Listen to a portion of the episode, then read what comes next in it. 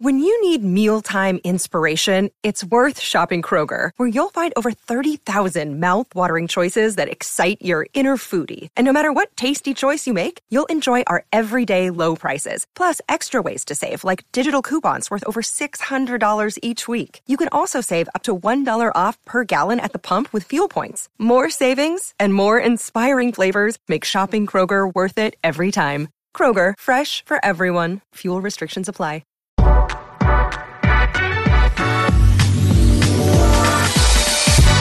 All right, welcome back into the Nick Bahe podcast. I am taping this. It is about 11:30 in the morning. It is Monday, February 27th and basketball is on my brain. So basketball is what is on the podcast. Going to talk a little Creighton, going to talk a little Nebraska and get you on your merry way. Uh, uh let's start with the Blue Jays. So, you know, you always got to balance the big picture with the immediate uh, moment when going through the course of a college basketball season. For instance, in hindsight now, the freak out in December for Creighton seems silly now, doesn't it?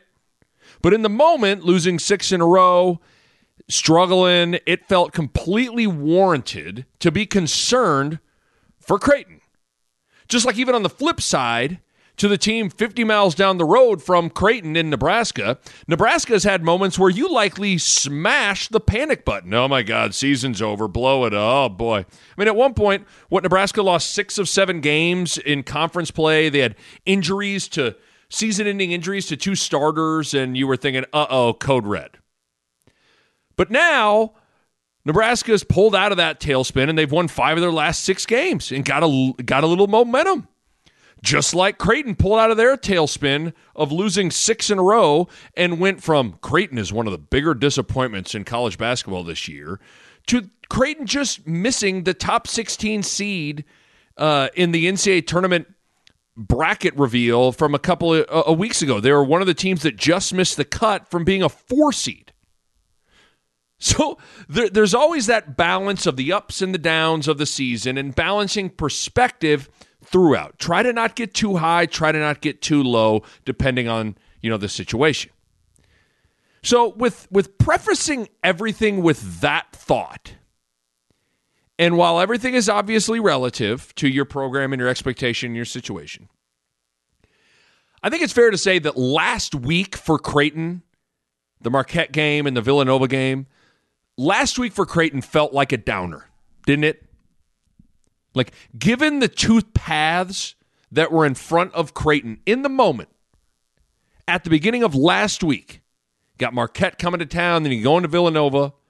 Given the two paths that were in front of Creighton in the moment, last week was was unfortunate, right? You had one path where Creighton had a, a big chance with Marquette in town to seize control of the Big East season race, get a big win, maybe their biggest win of the season and put yourself where the arrow was trending up towards a heck, maybe a four seed or even better if you kept it rolling.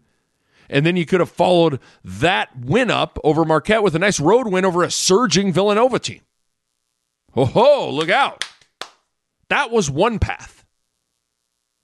Instead, Creighton went down the other path, where Creighton loses both games. They blow a 12 point lead at home to Marquette and then get thoroughly dominated on the road by Villanova. Uh, that that was. Uh, I was on the call for that game on Fox. I was in Philly. I was courtside. I had a headset on with Tim Brando on Fox. I honestly never felt like Creighton was going to win that game the entire time from the jump ball. From the moment that game was tipped up, I just never felt like Creighton was going to win the game.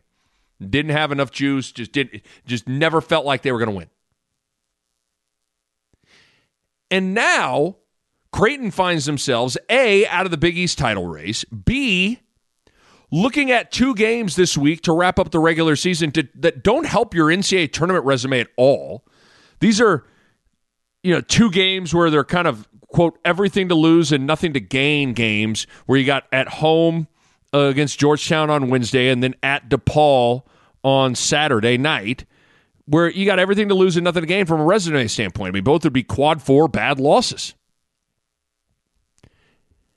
And C, you're staring down the barrel of potentially facing UConn in the opening round of the Big East tournament in Madison Square Garden in that 4 5 game, or maybe even seeing Villanova again in that 3 6 game, assuming you know things play out how I kind of maybe think they will. And then D, lacking a little momentum as the calendar now turns to March. Ugh. Right? Where Creighton could have been in the driver's seat to win the Big East regular season crown, tons of momentum, maybe would have been ranked inside the top 15 this week and a projected four or five seed with the arrow trending up from there. Instead, it's the other way. Just saw the AP poll come out. Creighton's unranked. Just saw one bracketology that had Creighton as a seven seed, seen him as a six seed.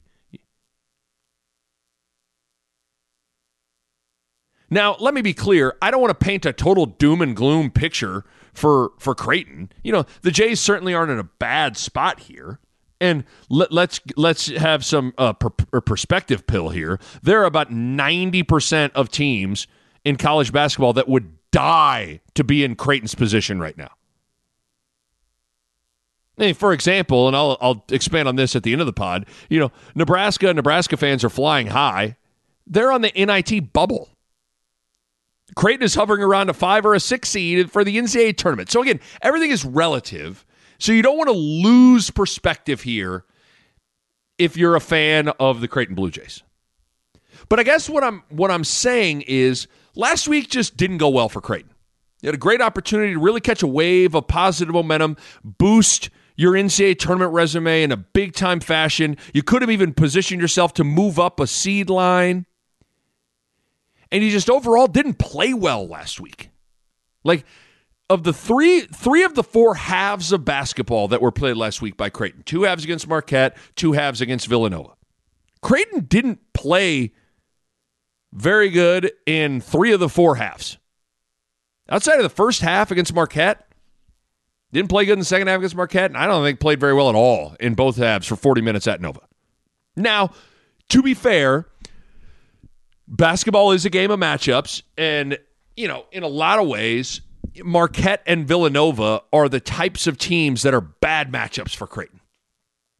Like people sometimes ask me, you know, what what teams give Creighton problems? Well, one of the first things I say is uh, teams with a five man that can shoot are a problem for Creighton because Kalkbrenner they want to. You know, Creighton wants to plant Kalkbrenner in the middle of the lane. They don't want him to come out. They play drop coverage. So you can pick and pop, and if your five man can hover around the three point line and knock down threes, that's that's not ideal. Well, Eric Dixon had a huge game from the three point line for Villanova. One illustration of a bad matchup. I also think teams that switch a lot of screens and then pressure the ball are problematic for Creighton. When you when you switch screens, especially on ball screens, it kind of kills a lot of your set plays, which is what Creighton relies a good amount on, especially when they get, you know, in the half court. It forces Creighton to be more of a one on one driving team when that's not really who they want to be or who they are. It really hurts your pick and roll game, especially your pick and roll lob to the rim game. I mean, uh, think right now to yourself how many pick and roll lobs did Nembhard and Kalkbrenner get in last week's games in Marquette and Villanova? I can think of one, and it was because Cam Whitmore went for a steal and didn't get it, and then created a scramble situation, so it wasn't even really pick and roll lob. So I guess I, I maybe I'm forgetting. I can't really think of one. I mean, that's a staple in Creighton's offense. It's a huge part of how Kalkbrenner gets it rolling.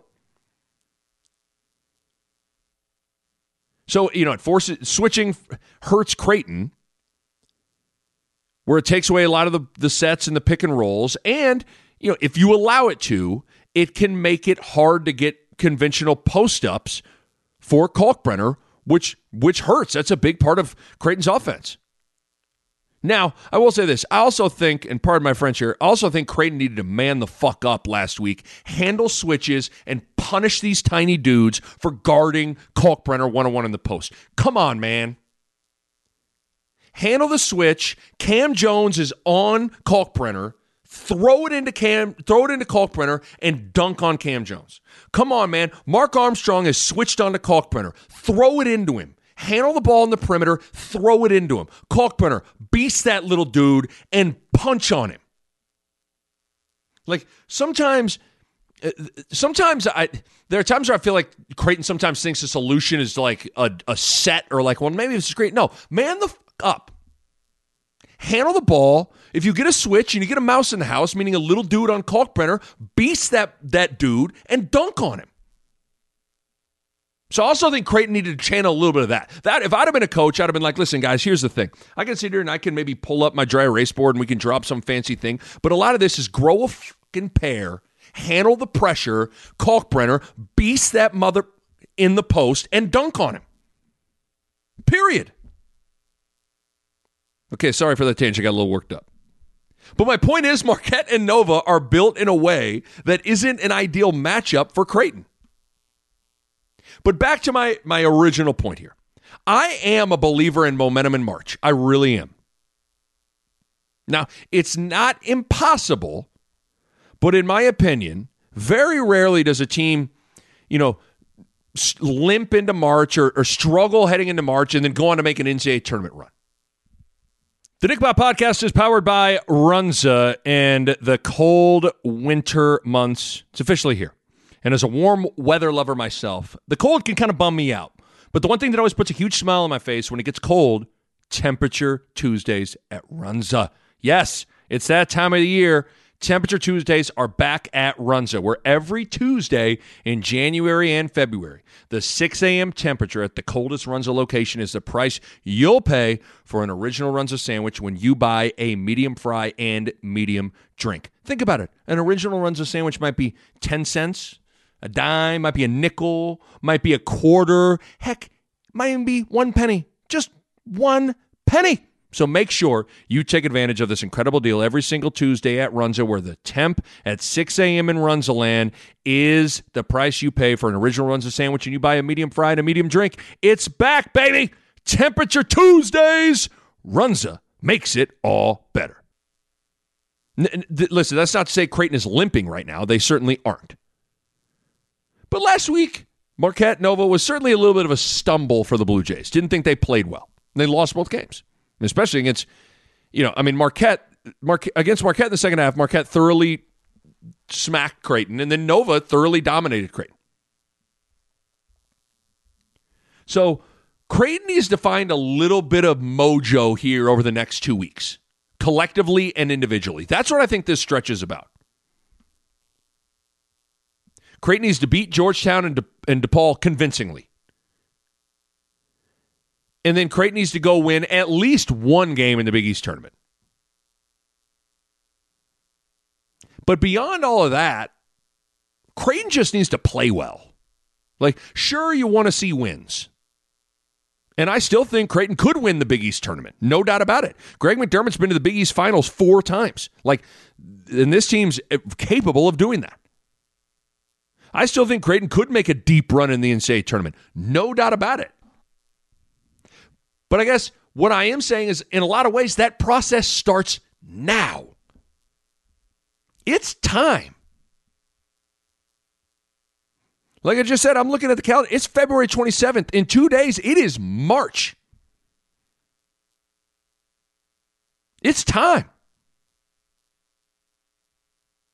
So I want to see Creighton play well as a team for these last two weeks heading into the NCAA tournament.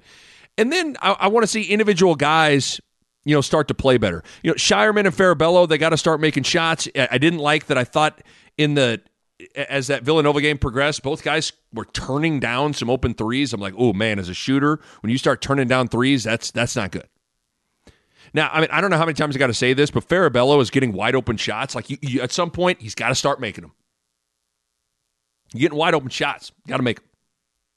And then Baylor Scheierman needs to get out of his three point shooting funk.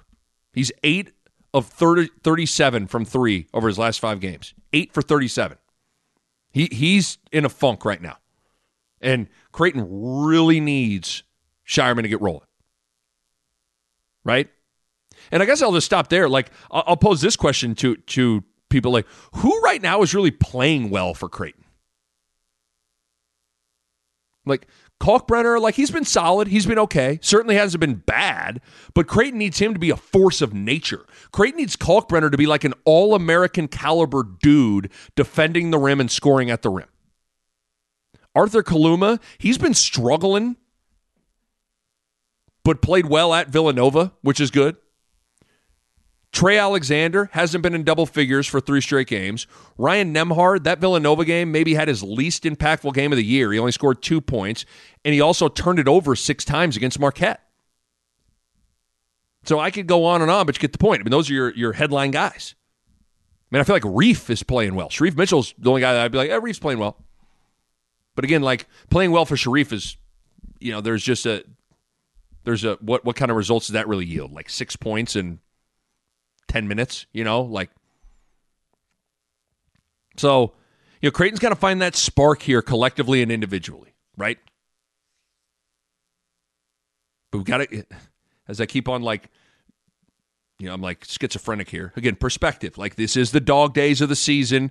The conference play grind is real. Teams know you inside and out. Marquette and Villanova are bad matchups. Marquette's a real team this year, man. Villanova, in my opinion, they are a nightmare right now, given the fact that Justin Moore is back fully healthy and rolling. I'm telling you right now, Villanova's a team that could go out of the, be in the play-in game at the Big East tournament and win it, win the Big East tournament. So again, perspective.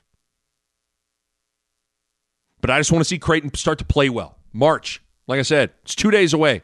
It's time. This is it. This is what this team has been waiting for. It's time to get it rolling. Momentum in March, in my opinion, is a real thing.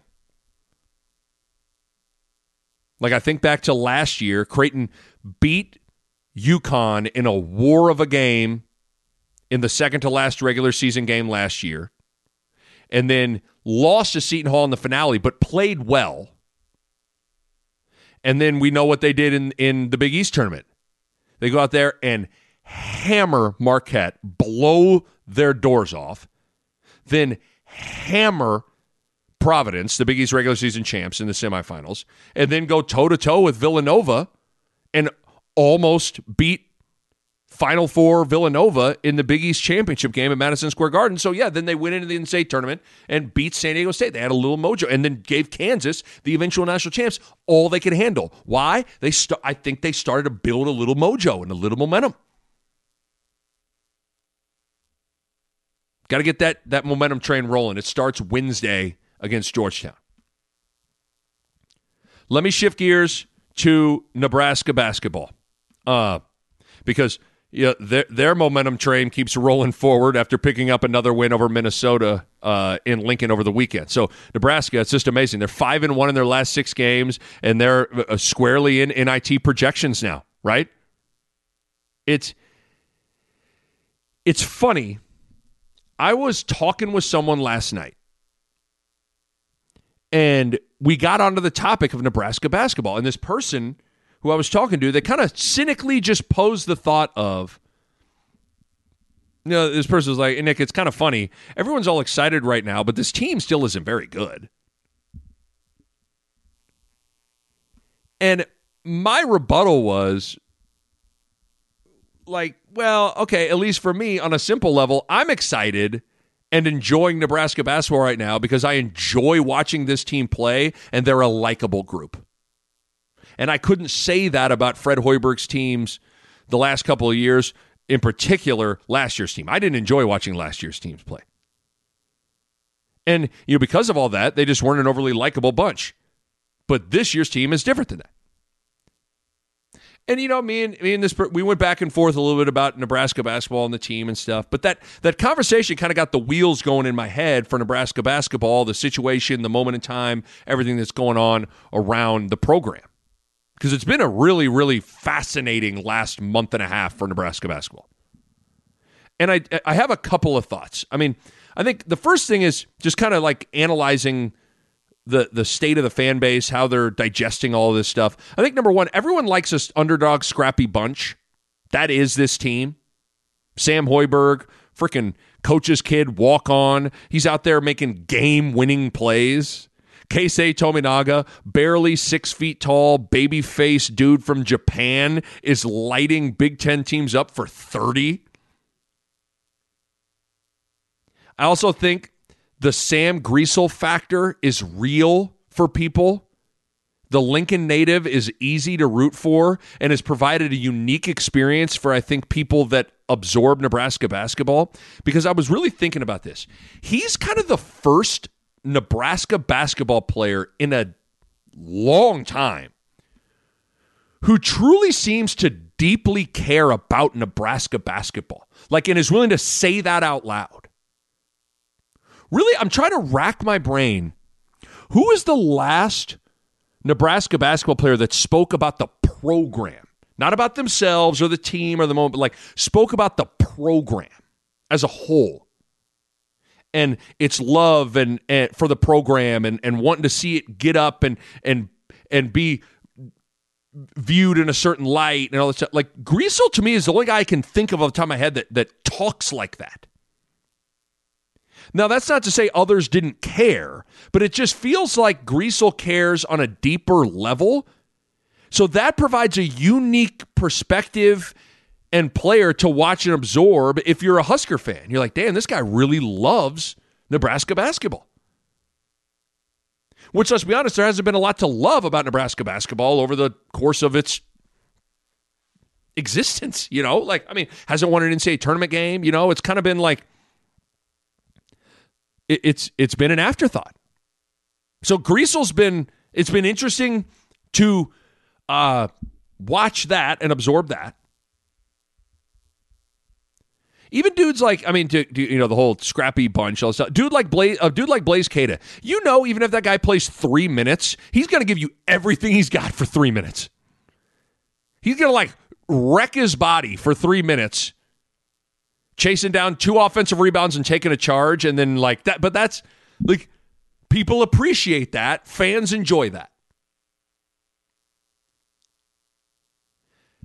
i also think and then i'll get to my big thought here i think generally speaking a part of the fun of sports sometimes can be viewing a team overcome adversity and succeed like when you can watch a group overcome, get dealt a tough hand, and then watch them overcome it and have success, that that is rewarding for a fan. And this team has done that, right? Two key injuries, Bandoumel Gary, and they've retooled, brought it back, eh, eh, band together, and they found a way to win. But this was the main thing I was really thinking about as my wheels were turning, thinking about Nebraska basketball after the conversation I had last night with a with a buddy. I think there's also a psychological component to the fans right now and what they've endured with football, and in particular the Frost era of football that is factoring in to this like outpour of excitement for Nebraska basketball. This fan base, talking to Nebraska basketball fans, Nebraska football fans, obviously it's a largely the same pool of people. This fan base is clearly dying for something positive on the court, on the field for their teams. Again, I'm just talking football and basketball here. I think this is an enormous factor with the reaction from the fan base right now. Because it is it's pretty remarkable to think about what your experience the last handful of years have been like if you are a Husker football and Husker basketball fan. Think about your experience. Frost era, colossal train wreck, no bowl games over the course of the last six years, arguably the worst team in the Big Ten for the last couple of seasons. Same thing with hoops. Nebraska basketball, has arguably not just been the worst team in the Big Ten, but you could make the case that the last three years, Nebraska basketball has been the worst power conference team in all of college basketball. No bowl games, no postseasons.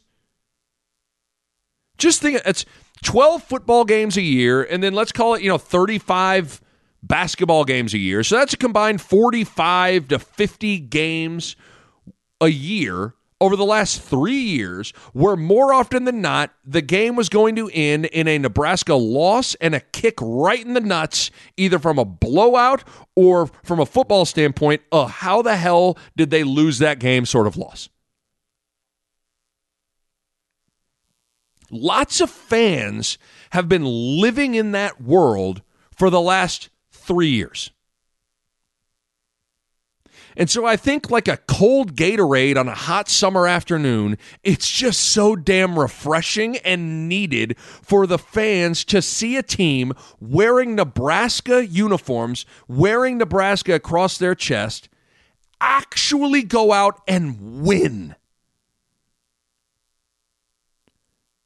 I really believe that the football, I really think the football element factors into all of this.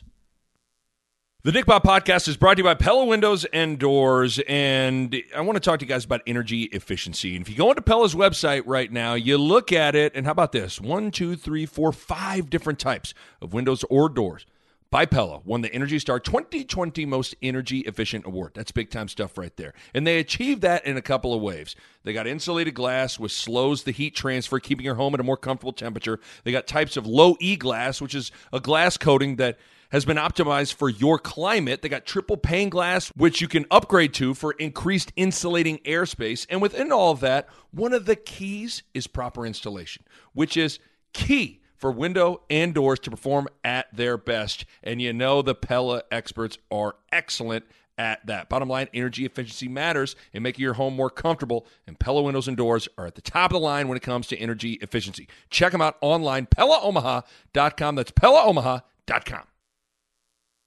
I really think the overall combination of football and basketball struggles over the last three years factor into how the fans are reacting to this run from Nebraska basketball right now. Again, this fan base has just been dying for something positive. And I'm talking tangibly, actually, really positive to happen in a game versus other Big Ten teams and not the kind of thing that we've all been guilty of, none more than me with football, but not the kind of thing that you have to do some serious mental gymnastics and rationalizing and massaging of the results to find something positive with the program. Now, this is mainly a football thing, but boy, did we all work hard for really the last three years to find a way to feel good or positive or optimistic about going three and nine or going four and eight. We all really had to massage the results of the game to land in a positive, optimistic place. And that is also what's so nice about this Nebraska basketball situation over the last month and a half is you don't have to do any of that.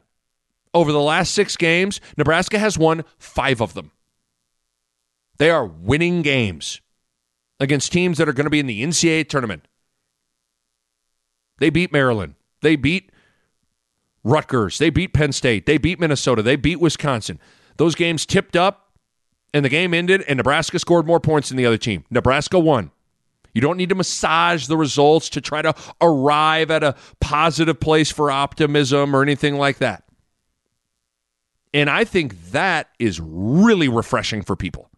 I think a lot of people, me included, we're tired of trying to look at a, loss and go, all right, okay. You know, I guess, you know, if you look at it, you know, the defense was actually pretty good today. And, you know, if that one interception doesn't happen and, and, you know, they get off to a little bit better start, like, that's positive that they finished the third quarter strong. And, you know, like, and I listen. I my hands up. Uh, Bo Ruud and I did that every freaking Sunday on these recap. Pot. Like we all were, we all were trying to do that. You know, it was like a defense mechanism to protect our own brains. Of like, all right, well, how are we going to look at this and try to land in a positive, optimistic place? And it, that that gets exhausting, does it not? That's why I, I think by the end of the Frost era, everyone was just tired of of of trying to massage and rationalize a loss. Not to say that there isn't some silver linings and positive things from losing, right? You can play well and lose, just like you can play good or you play bad and win. Like, but I think a lot of people were tired of that. So I think all of that really matters in this moment too. In terms of trying to capture what is it about the the the moment in time for Nebraska fans as they're absorbing Nebraska basketball going 5 and 1 in their last 6 games and getting in a position where they could make the NIT. Why is everyone so excited? I, I think the I actually think the football pain of the last handful of years has created a scenario where and and and the basketball as well has created a scenario where you have a fan base dying for just oh god they won great this is awesome I'm to bask in this right now.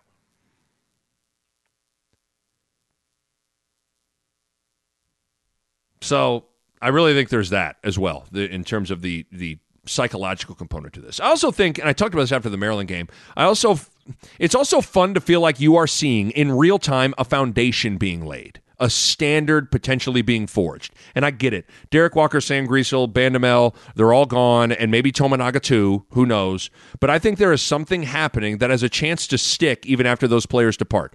You, you got to keep on building on it and they got to continue to invest in it. But I think that is also exciting for the fans too. So that is how I'd kind of capture, you know, the moment for why Husker fans are all excited about a, a rally hot run to potentially just make the NIT. Because when you do frame it like that, so wait, the fans are the fans are all excited that a team is getting hot to just maybe eke into the NIT? It sounds a little weird when you frame it like that. But again, every situation is different. Relative to the program expectations and the hand that was dealt with this season and how it's played out, yes, fans are really excited right now for Nebraska. And they should be. Last thought.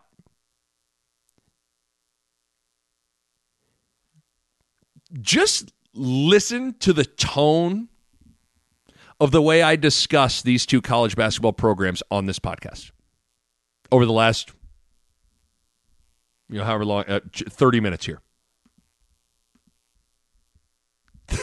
Think about how I how the tone and the manner and the content and everything and the way I discuss Creighton and then the tone and the manner and the vibe and the way I discuss Nebraska.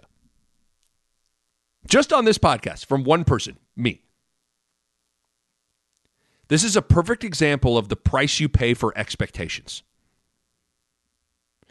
and being an established great college basketball program.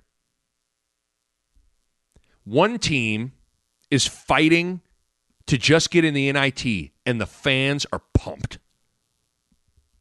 The other team is a lock to make the NCAA tournament and could easily make a Sweet 16 Elite 8 run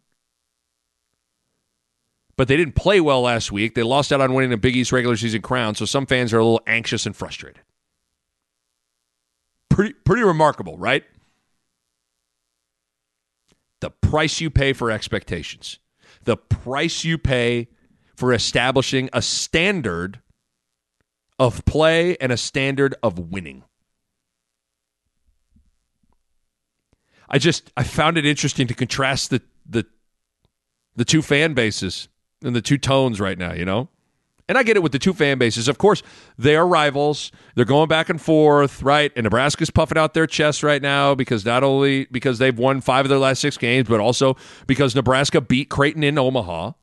But it is kind of funny to look at both situations and go, okay, one fan base is searching NIT projections and elated to see their name. The other is searching NCAA projections and frustrated to not see their name as a four seed. you know what I mean? It's just kind of fascinating. I get it. And I saw it firsthand last week. Like I got to like experience it last week, you know, you know, 10 days ago or whatever it was. I, I was on the call for FS1 for Maryland at Nebraska inside Pinnacle Bank Arena, headset on. Crowd was electric for a team fighting to make the NIT and stay out of the play in games at their Big Ten conference tournament.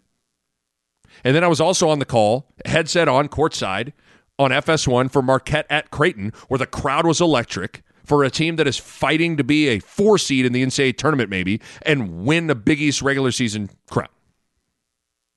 Right? Packed arenas, totally juiced up with two vastly different situations at hand. Just interesting to say out loud. Now, again, I think we all get it. We all understand it. But sometimes I, I it's the old cowherd line that I've, I've stolen. It's like sometimes you got to say it out loud. It is kind of interesting to just say those things out loud. Because, like I said, I'm total. I totally get where the Nebraska fans are coming from on a variety of levels, and I'm right there with them, man. I'm right there with them. Every situation is different. I get why Nebraska fans are pumped right now, and a part of me also gets if Creighton fans are a little anxious and frustrated right now that they let a great opportunity last week slip away and, and they just didn't play very well. I get it. So just food for thought. Big game for Nebraska hosting Michigan State. I think Nebraska can 100% absolutely win that game. You're going to get a pissed off Michigan State team that they blew that double digit lead in the final 90 seconds against Iowa. But still, I think Nebraska, I think Nebraska can absolutely win that day, but uh, game. But you also do got to remember this: Nebraska's margin for error is beyond razor thin. They got to be locked in. If they let it slip at all, if they're not completely juiced up, locked in, flying around, connected, playing with purpose, covering up for each other, fighting like hell for every rebound, like they've been, like if they, if they let it slip at all, it's it's not going to go well. But if you know, beat Michigan State and then Nebraska wins one more game after that, either Iowa on the road in the regular season or, or game in the Big Ten tournament, I think Nebraska's NIT bound, which is exciting. Don't let anybody tell you otherwise. That is exciting. And for Creighton, like I laid out, got to start building that momentum back up for March. It is time. You got Georgetown and DePaul to wrap up the regular season. By the way, I'll be on the call for that Georgetown game Wednesday evening, CHI Health Center, FS1. Yours truly, Kevin Kugler on the call. So I'm, I'm really excited to see how Creighton responds and looks Again, I still like this team. I still believe in this team. But it's time. It's go time. It's March, which means if you're Creighton, it's time to dance, baby. It's time to dance. A Hurrdat Sports Network production.